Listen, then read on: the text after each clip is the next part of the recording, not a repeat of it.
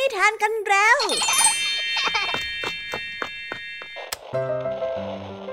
คุณกำลังรับฟังไทย PBS Radio ต่อจากนี้ไปขอเชิญทุกท่าน รับฟังรายการ นิทานแสนสนุกสุดหันษาที่รังสรรค์มาเพื่อน้องๆ ในรายการ Kiss Out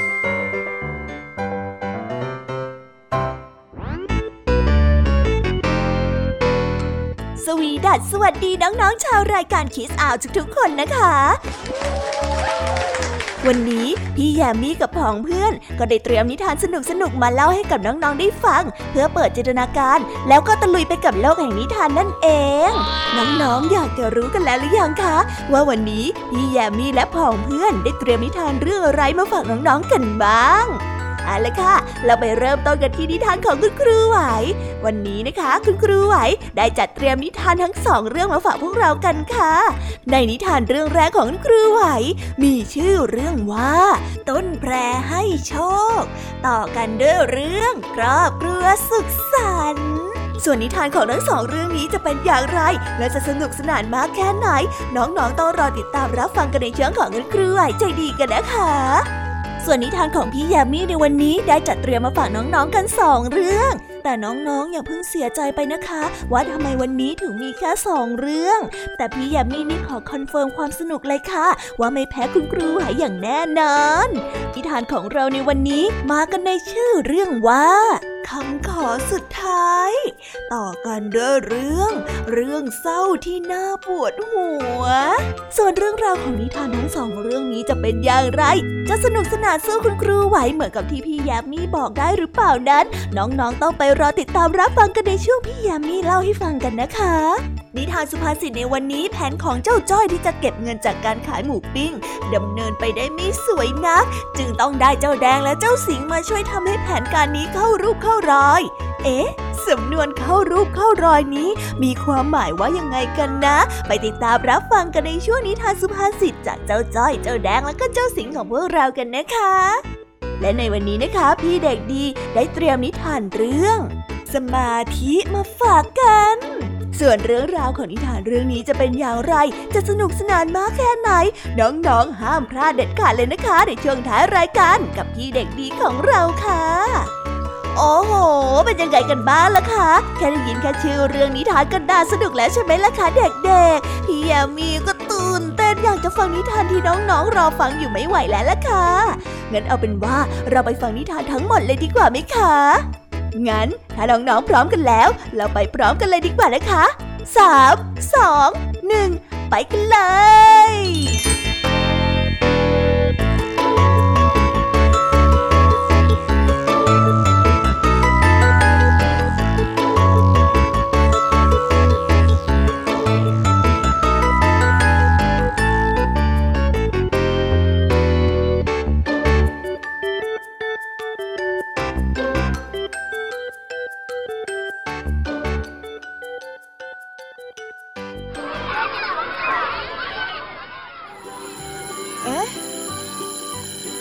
สียงออดดังแล้ว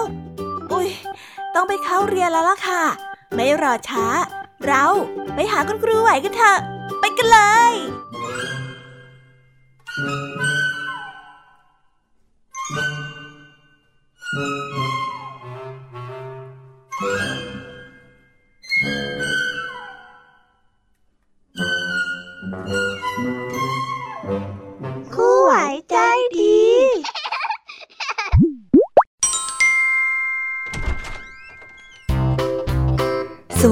ค่ะเด็กๆ วันนี้นะคะก็กลับมาพบกับคุณครูไหวกันอีกเช่นเคยค่ะ และแน่นอนนะคะ ว่ามาพบกับคุณครูไหวแบบนี้ ก็ต้องมาพบกับนิทานที่แสนสนุกด้วยกันทั้งสองเรื่อง และในวันนี้คุณครูไหวได้จัดเตรียมนิทานที่แฝงไปด้วยแง่คิดคติสอนใจมาฝากเด็กๆกันค่ะ และในนิทานเรื่องแรก ที่คุณครูไหวได้จัดเตรียมมาฝากกันนั้น มีชื่อเรื่องว่า ต้นแพรให้โชค ส่วนเรื่องราวจะเป็นอย่างไร และจะสนุกสนานมากแค่ไหน เราไปติดตามรับฟังพร้อมๆกันได้เลยค่ะ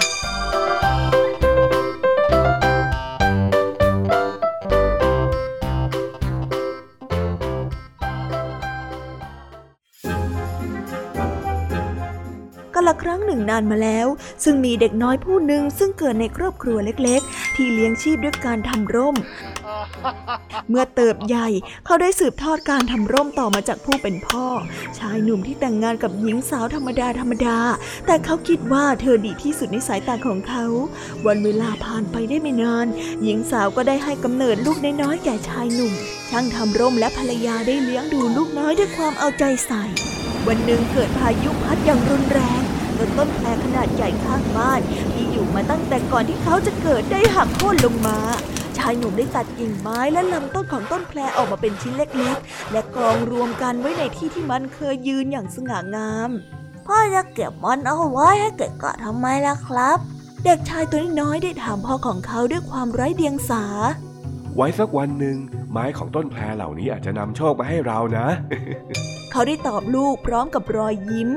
ในเย็นของวันนั้น ชาวบ้านมากมายได้นำร่มมาให้เขาซ่อมแซม เพราะพายุที่พัดกระหน่ำทำให้ร่มของชาวเมืองพังเป็นจำนวนมาก เมื่อชายหนุ่มได้ตรวจดูร่มเหล่านั้น ก็พบว่าร่มทุกคันล้วนแล้วแต่มีอาการเดียวกันนั่นก็คือ หมุดที่ทำหน้าที่เป็นสลักปิดเปิดได้หลุดออกไป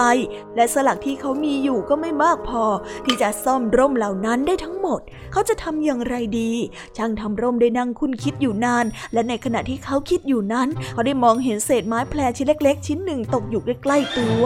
ช่างทำร่มได้หยิบเศษไม้แพรขึ้นมา แล้วได้ใช้มีดเกลาจนรูปร่างคล้ายกับหมุด ยึดร่มเขาใส่แทนที่ตำแหน่งของหมุดที่เคยทำมาจากเหล็ก มันทำงานได้เป็นอย่างดีจนเขาแปลกใจ เพราะว่ามีความแข็งแรงและอ่อนนุ่มอย่างที่หมุดเหล็กนั้นไม่เคยมี และนับตั้งแต่นั้นเป็นต้นมา ช่างทำร่มก็ได้เปลี่ยนหมุดเหล็กที่ใช้ทำร่ม มาเป็นหมุดที่ทำจากไม้แพรทั้งหมด และร่มที่เขาซ่อมเสร็จก็ไม่พังอีกเลย ร่มที่เขาสร้างขึ้นทำรายได้ให้กับเขามากมายจนกลายเป็นเศรษฐี เพราะไม้แพรที่หักโค่นลงมานั่นเอง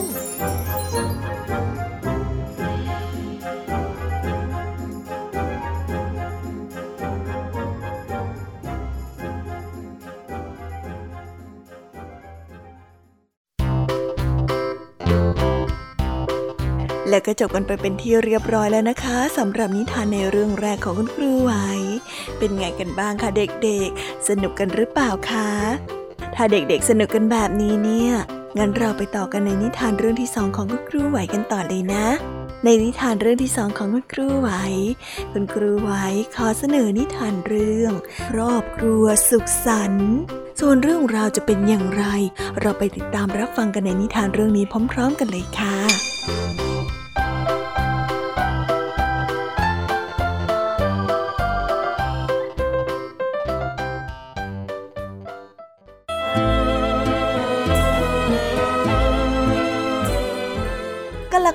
นานมาแล้ว หอยทากขาวหนุ่มสาวคู่หนึ่ง อาศัยอยู่ในป่าเบอร์ด็อกขนาดใหญ่ ทั้งสองได้แต่งงานกันและจัดงานฉลองกันใหญ่โต แต่เมื่อวันเวลาผ่านไป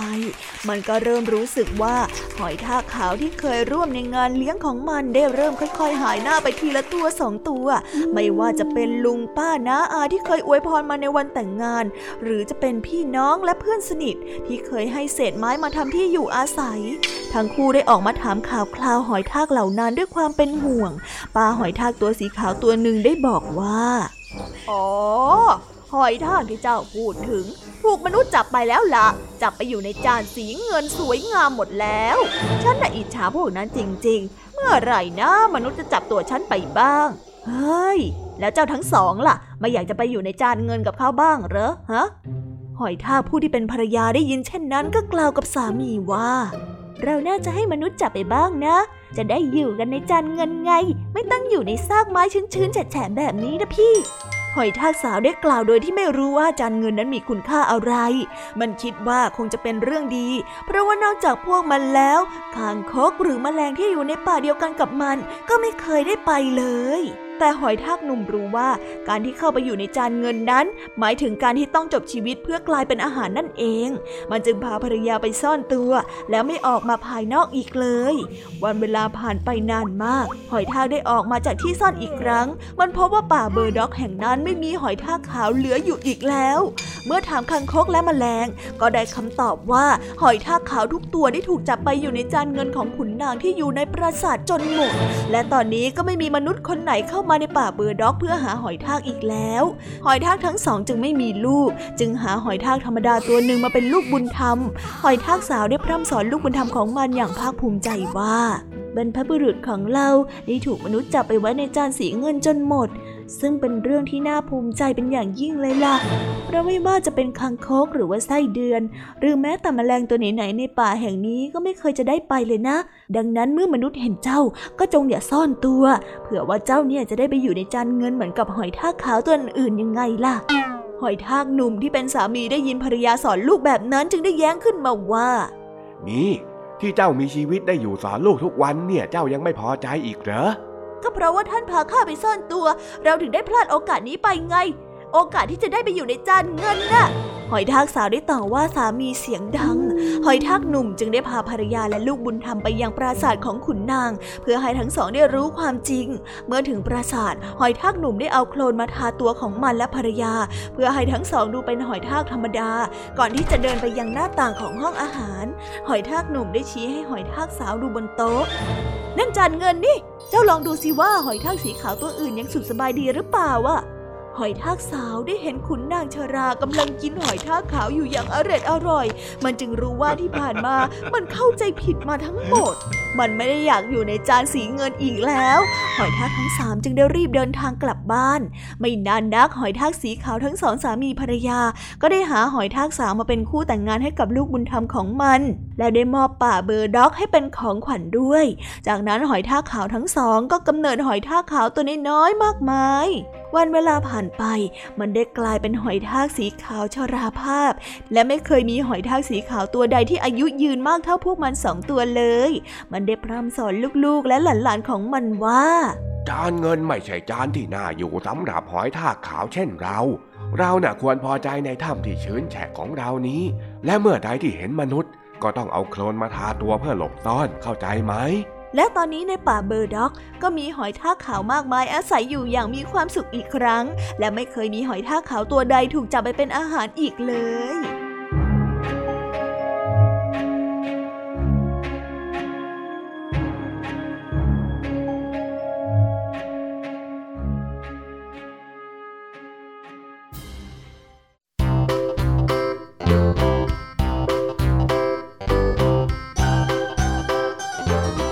แล้วก็จบกันไปเป็นที่เรียบร้อยแล้วนะคะสำหรับนิทานทั้งสองเรื่องของคุณครูไหว เป็นยังไงกันบ้างล่ะคะเด็กๆ วันนี้เนี่ยสนุกจุใจกันหรือเปล่าเอ่ยมีเด็กๆหลายคนเลยนะคะที่ยังไม่จุใจกัน งั้นเราไปต่อกันในนิทานช่วงต่อไปกันเลยดีกว่าไหมคะเอาละค่ะ งั้นเราไปต่อกันในนิทานช่วงต่อไปกับช่วงพี่ยามีเล่าให้ฟังกันเลยนะคะ แต่สำหรับตอนนี้เนี่ย เวลาของคุณครูไหวก็ได้หมดลงไปแล้ว งั้นครูไหวต้องขอตัวลากันไปก่อนแล้วนะคะ สวัสดีค่ะ บ๊ายบาย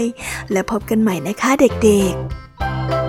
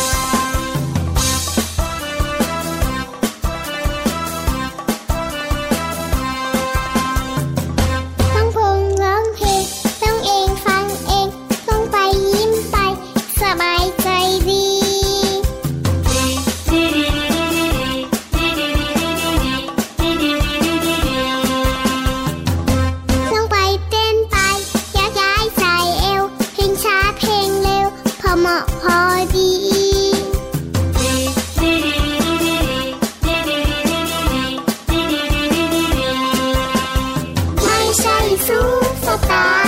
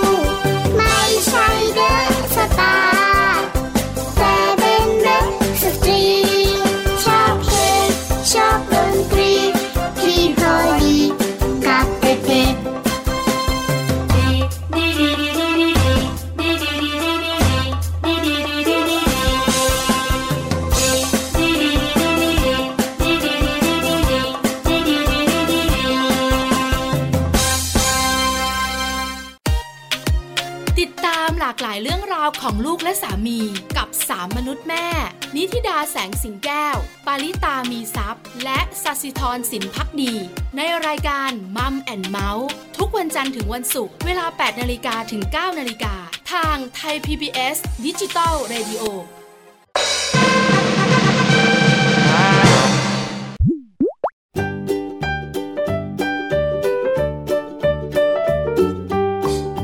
สวีดัสสวัสดีค่ะ น้องๆที่น่ารักทุกๆคนของพี่แยมมี่นะคะ ก็เปิดรายการมาพร้อมกับเสียงอันสดใสของพี่ยมมี่กันอีกแล้ว และวันนี้ค่ะนิทานเรื่องแรกที่พี่ยมมี่ได้จัดเตรียมมาฝากน้องๆนนั้น มีชื่อเรื่องว่า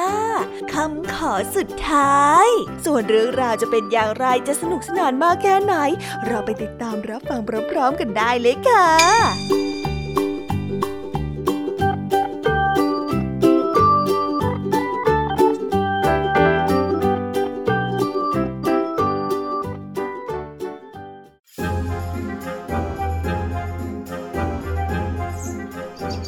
ครั้งหนึ่งนานมาแล้ว เมืองแห่งหนึ่งได้เกิดโรคระบาดขึ้น เพราะว่ามีหมูป่าตัวหนึ่งเอาเชื้อมาแพร่ทำให้สัตว์ต่างๆ ที่เลี้ยงเอาไว้ในฟาร์มต่างเสียชีวิตไปเกือบหมด และสร้างความเดือดร้อนให้กับชาวเมืองเป็นอย่างมาก ไม่ว่าพระราชาจะทรงคิดหาวิธีการอย่างไร ก็ไม่สามารถจะกำจัดโรคระบาดนี้ได้ พระราชาจึงได้ประกาศว่า หากใครสามารถกำจัดโรคระบาดนี้ให้หมดไปจากเมืองได้ จะให้อภิเษกกับเจ้าหญิง เมื่อข่าวนี้ได้แพร่สะพัดออกไปสองพี่น้องซึ่งเป็นลูกของชาวนาอาสาที่จะเป็นผู้แก้ไขปัญหานี้คนที่เป็นพี่มีความเฉลียวฉลาดแต่คดโกง ส่วนคนที่เป็นน้องนั้นเป็นคนที่นิสัยดีและซื่อตรง ทั้งสองได้เดินทางเข้ามาในป่า เพื่อที่จะฆ่าหมูป่าที่เป็นตัวต้นเหตุ โดยที่คนเป็นพี่เดินทางไปทิศตะวันตก ส่วนคนเป็นน้องเดินทางไปยังทิศตะวันออกด้วยความที่เป็นคนคดโกง ผู้ที่เป็นพี่ชายเมื่อเห็นว่าน้องชายเดินเข้าไปยังป่าแล้ว ก็จัดแจงที่พักผ่อนและนอนหลับอย่างสบายใจอยู่ที่ชายป่าแห่งนั้น โดยที่คิดว่าเมื่อน้องชายจับหมูป่าได้แล้วค่อยหาวิธีแย่งเอามาเป็นของตน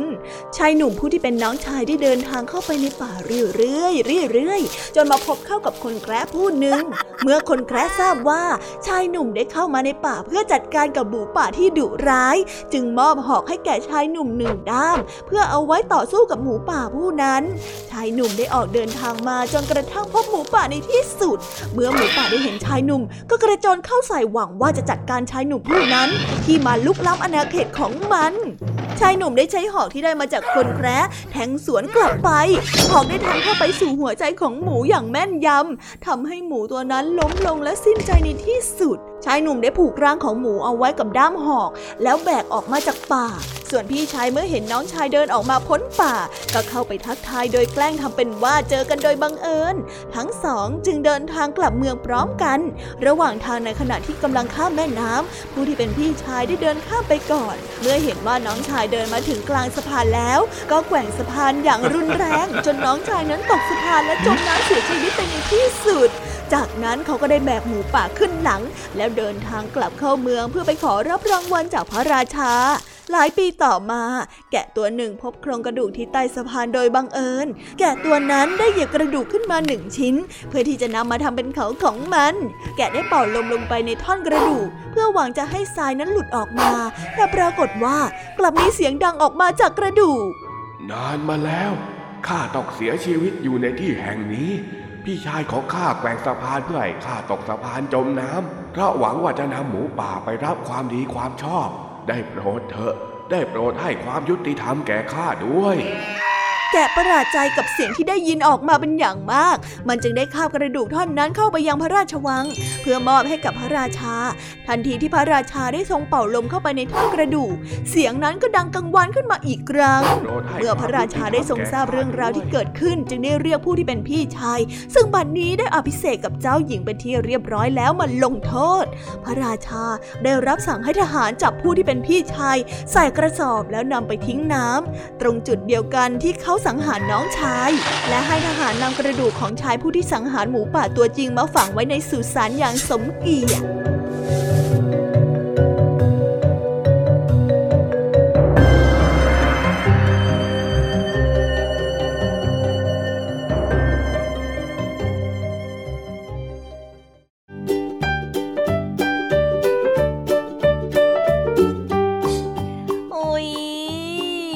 นิทานเรื่องแรกของพี่ยามีกันลงไปแล้วว่าเผอแป๊บแป๊บเดียวเอ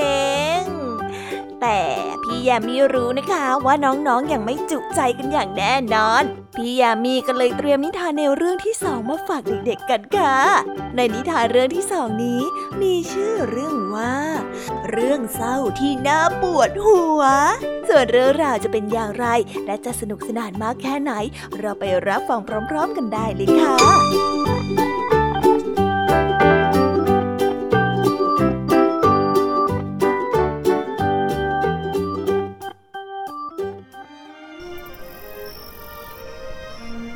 กันละครั้งหนึ่งนานมาแล้ว เห่าและหมัดนั้นเป็นเพื่อนที่รักกันมาก ทั้งสองได้อาศัยอยู่ด้วยกันในบ้านหลังเล็กๆ วันหนึ่งเห่าได้ชวนหมัดต้มเบียร์เพื่อดื่มกินแก้หนาว ทั้งสองได้ช่วยกันก่อกองไฟ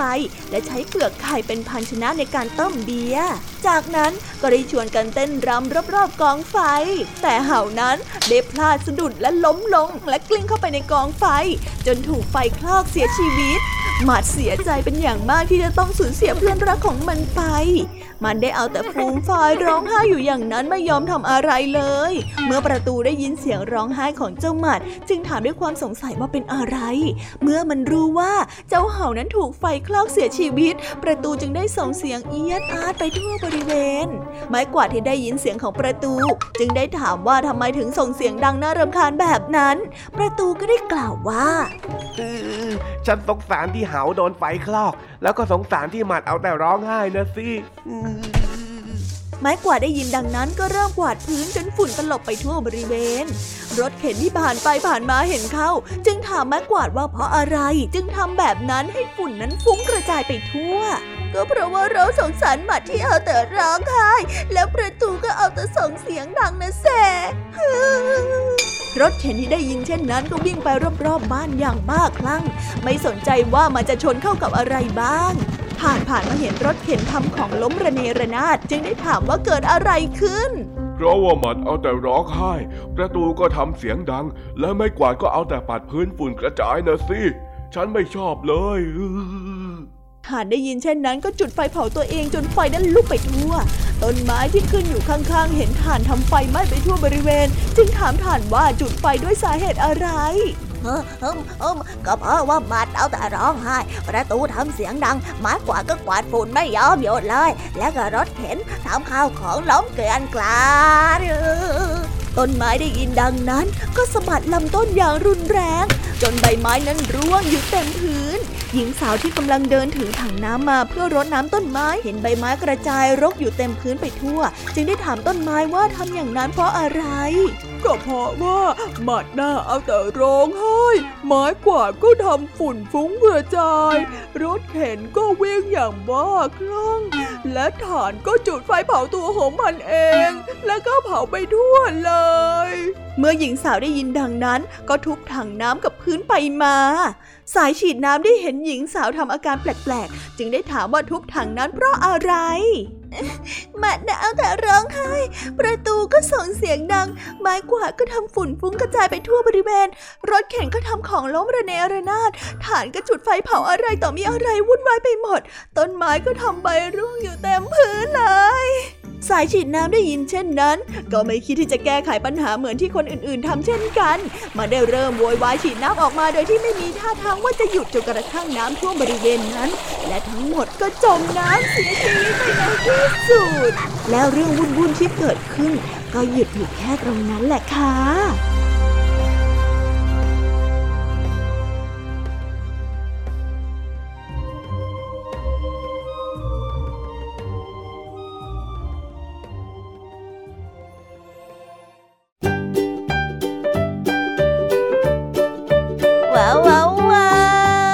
กันไปเป็นที่เรียบร้อยแล้วนะคะสำหรับนิทานของพี่ยามีเป็นไงกันบ้างคะเด็กๆ ได้ข้อคิดหรือว่าคติสอนใจอะไรกันไปบ้าง อย่าลืมนำไปเล่าให้กับเพื่อนๆที่โรงเรียนได้รับฟังกันด้วยนะคะ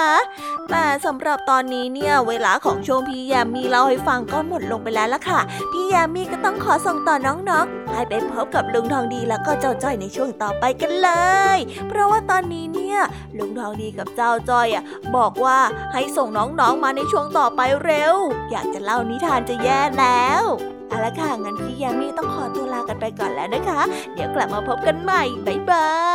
ย ไปหาลุงทองดีกับเจ้าจอยกันเลยค่ะ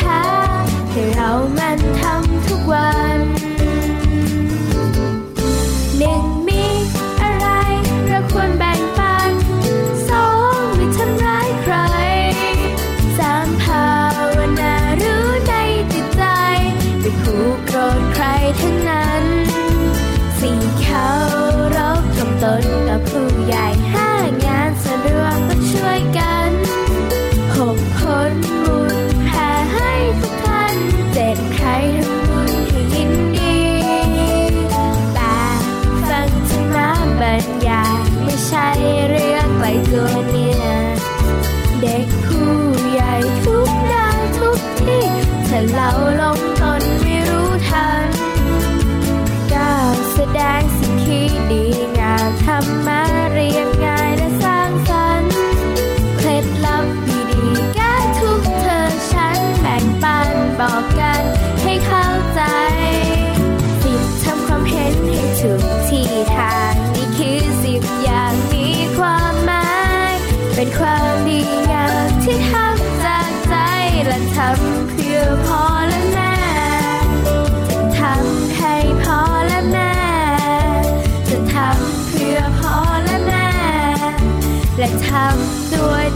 งแท้ This is Thai PBS Podcast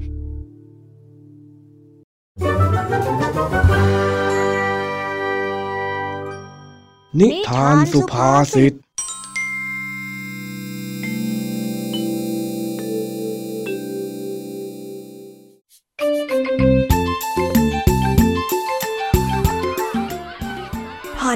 วัน เจ้าจอยที่นำหมูปิ้งมาขายที่โรงเรียน นั่งเซ็งอยู่ที่บ้านนั่งตรงหน้าโรงเรียน เพราะวันนี้ขายไม่ได้มากอย่างที่คิด เจ้าสิงกับเจ้าแดงที่ผ่านมาเห็น จึงเดินเข้าไปทักทาย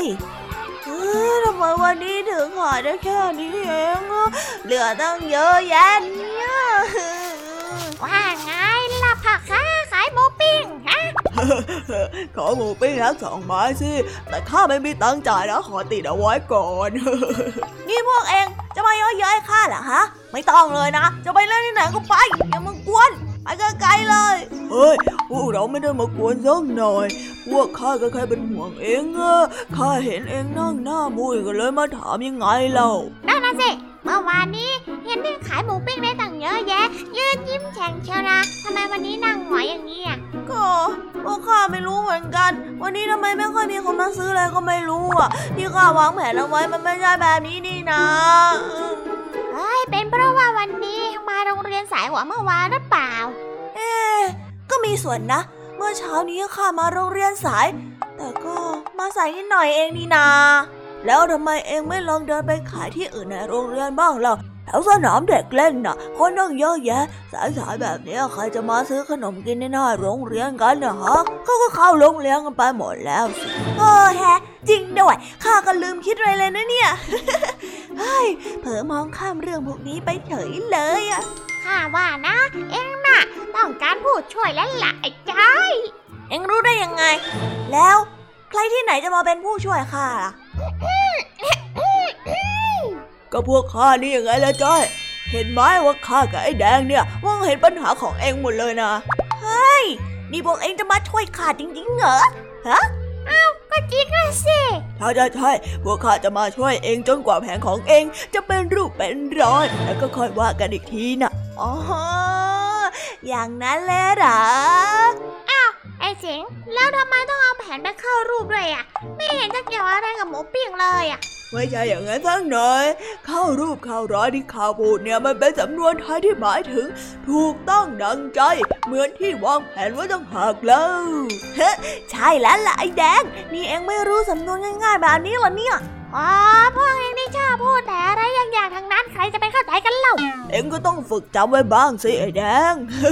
ไม่ต้องมาหัวเร้อยย่อข้าเลยนะไอ้เสงฮ่าฮ่าฮ่าพอก่อนเลย พอก่อนเลยนะ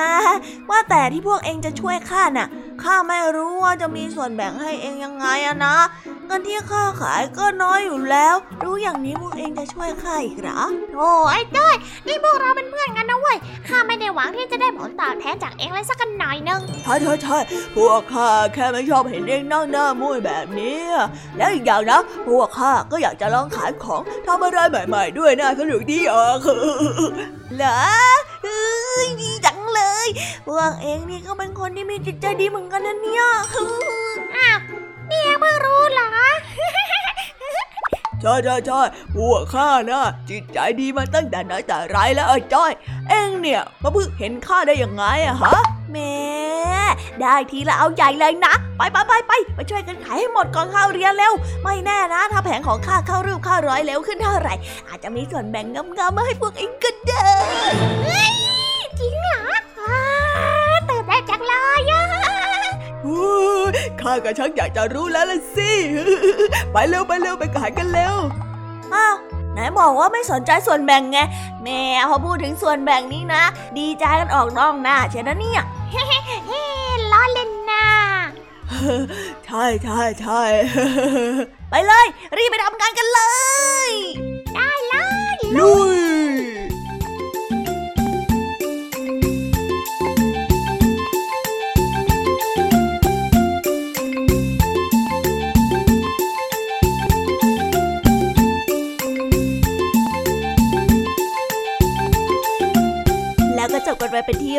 แล้วนะคะสำหรับนิทานสุภาษิตในวันนี้ เป็นยังไงกันบ้างล่ะคะ สนุกสนานกันหรือเปล่าเอ่ยนิทานสุภาษิตจบกันไปแล้ว แต่เราก็ยังมีนิทานเด็กดีมารอน้องๆอยู่ในช่วงท้ายรายการนะคะ งั้นเราไม่รอช้าไปฟังนิทานเด็กดีกันเลยค่ะ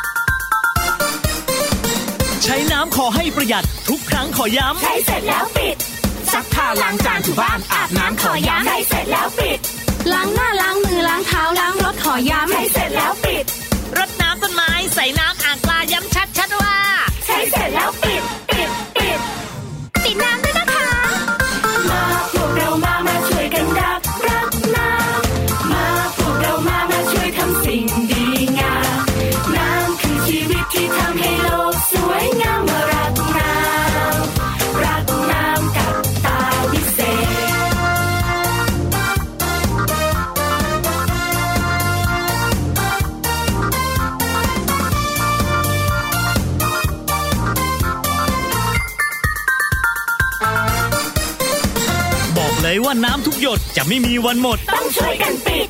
ดื่มน้ำให้หมด ปิดน้ำให้สนิทจะไม่วิกฤตต้องช่วยกันปิด ไม่เหลือน้ำทิ้ง ไม่ทิ้งน้ำเสียบอกกันเคลียร์ต้องช่วยกันปิด เราคิดก่อนใช้เราใช้แล้วคิดใครลืมเรื่องสกิปให้ช่วยกันปิดปิดปิด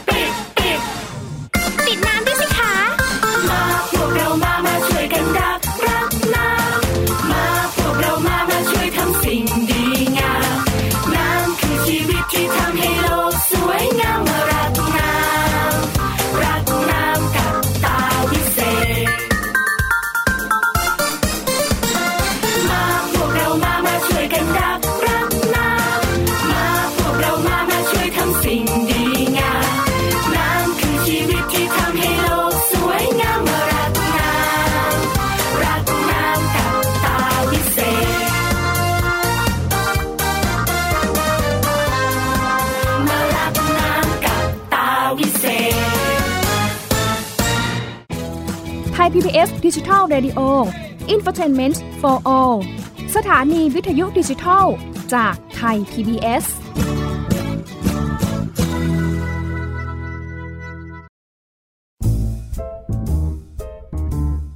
นิทานเด็กดี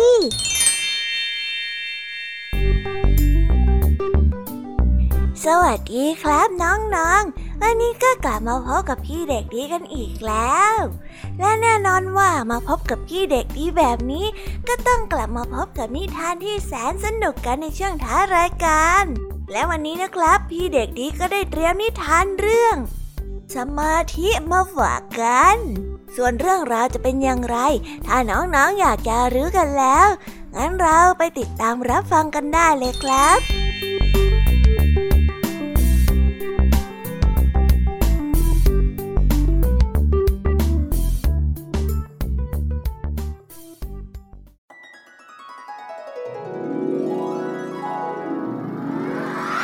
การเล่นหมากรุกนั้นเป็นทักษะที่สำคัญอย่างหนึ่ง ในการฝึกทักษะนี้ผู้เรียนจะต้องมีสมาธิแน่วแน่ เช่นเดียวกับการฝึกทักษะอื่นๆมิเช่นนั้นจะไม่มีวันได้เรียนรู้ทักษะการเล่นหมากรุกเลยชิวเป็นผู้ที่ชำนาญในการเล่นหมากรุกและมีชื่อเสียงระบือลือไกลไปทั่วประเทศ ครั้งหนึ่ง เขาก็ได้สอนการเล่นหมากรุกให้กับชายสองคน ชายคนหนึ่งใส่ใจในคำสอนของเขาอย่างเต็มที่ เขาฟังคำอธิบายของชิวด้วยความตั้งใจจริง และด้วยสมาธิอันแน่วแน่ ขณะที่ชายอีกคนหนึ่งซึ่งดูเหมือนกำลังจะฟังคำอธิบายของชิวอยู่ แต่ใจกลับมัวพะวงคิดถึงเรื่องอื่น เขากำลังฝันว่าหงตัวหนึ่งบินมาทางเขา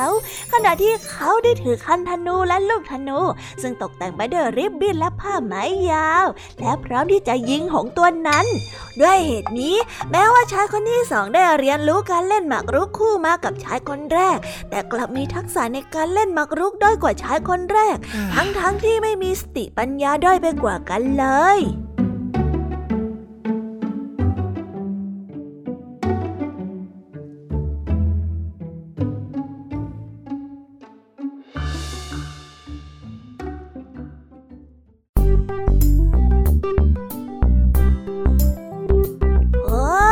ก็จบกันไปเป็นที่เรียบร้อยแล้วนะครับสำหรับนิทานของพี่เด็กดีในวันนี้ เป็นยังไงกันบ้างล่ะครับน้องๆ สนุกกันหรือเปล่าเอ่ยถ้าน้องๆสนุกกันแบบนี้ เอาไว้วันหลังพี่เด็กดีจะจัดเตรียมนิทานที่แสนสนุกแบบนี้มาฝากกันอีกนะครับ แต่สำหรับวันนี้เวลาของพี่เด็กดีก็หมดลงไปแล้ว พี่เด็กดีก็ต้องขอตัวลาน้องๆกันไปก่อน แล้วพบกันใหม่นะครับ สวัสดีครับ บ๊ายบาย เป็นเด็กดีของคุณพ่อคุณแม่นะครับ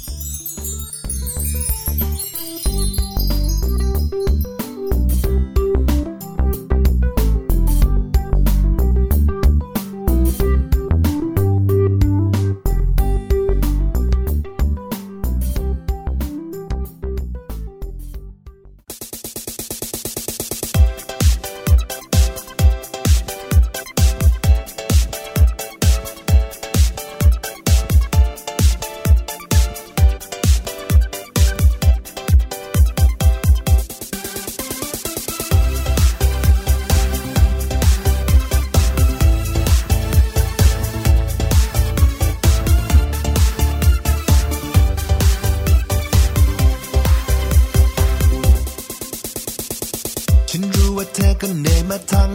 วัน มีเรื่องให้คิดนู่นนี่เป็น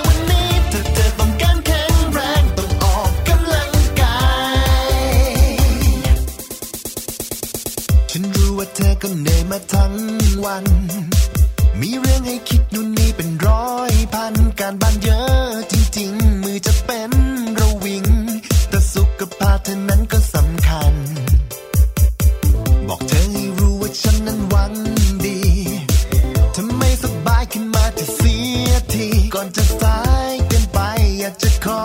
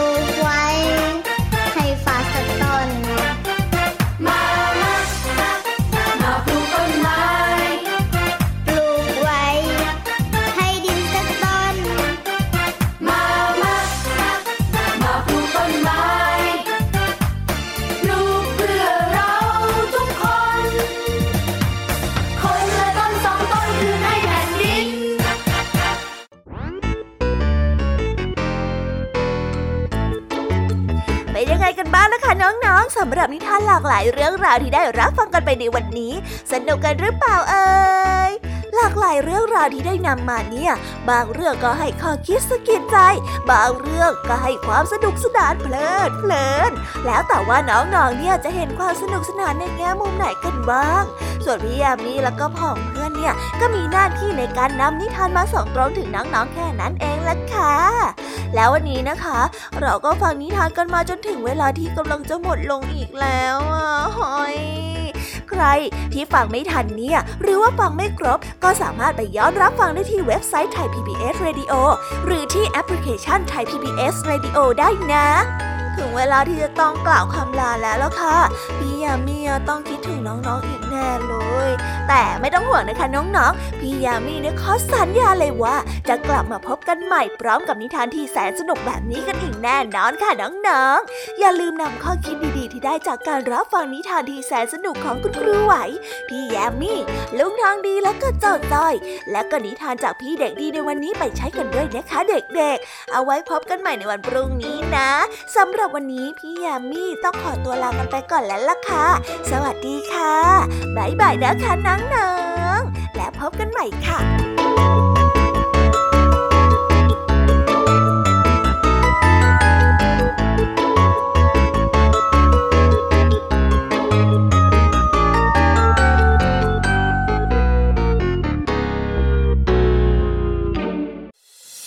ติดตามรับฟังรายการย้อนหลังได้ที่เว็บไซต์และแอปพลิเคชันไทย PBS Radio